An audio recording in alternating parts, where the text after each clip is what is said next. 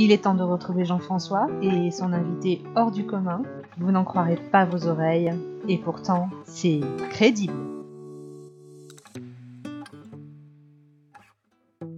Elle a dormi pendant 100 ans et sans cryogénisation. Son nom, son histoire sont tout bonnement un conte de fées. Pourtant, sa vie n'a pas été si merveilleuse et son prince pas si charmant. Son histoire au prisme de MeToo et du regard woke n'est plus à la mode. Qu'en pense-t-elle Ce soir, nous lui donnons la parole. Bello Bois dormant, bonsoir. Pardon. Vous pouvez m'appeler Rose, c'est mon surnom. Oui, Rose d'épine. On vous a aussi appelé Aurore, Thalie. En fait, vous avez plein de versions de vous-même. Dites-moi, comment vivez-vous le fait que votre propre histoire ait été écrite et réécrite? Finalement, je me dis qu'aujourd'hui, à travers moi, c'est la société qui change. Comprendre cela m'a beaucoup aidé. Ça, et puis les analyses. Les analyses Oui, beaucoup, beaucoup de psy. Hmm.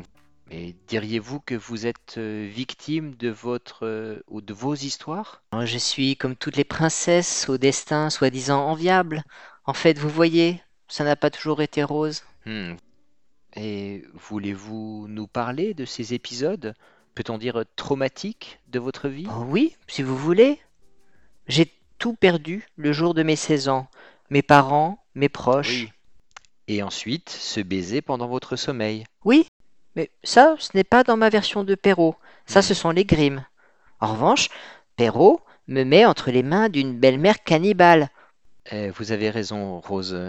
C'est en effet finalement assez noir. Enfin, je ne lui en veux pas cette belle-mère.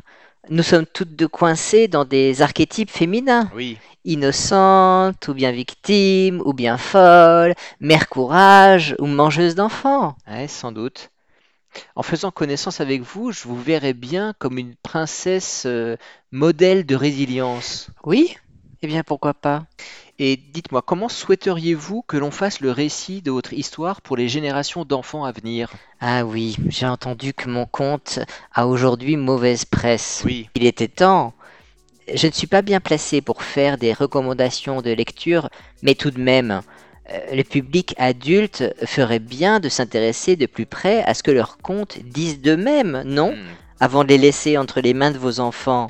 Et si vous n'aviez pas encore trouvé ce public adulte, euh, peut-être que cette émission y contribuera Pourquoi pas Merci Rose d'avoir accepté notre invitation et pour ce témoignage important. Merci Jean-François de m'avoir donné cette tribune auprès des lecteurs du XXIe siècle.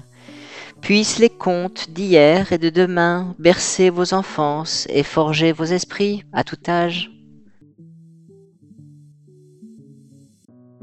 Crédible a été réalisé par Season Bro. Le crédit musical revient à Sapajou. Retrouvez Season Bro sur sa page LinkedIn.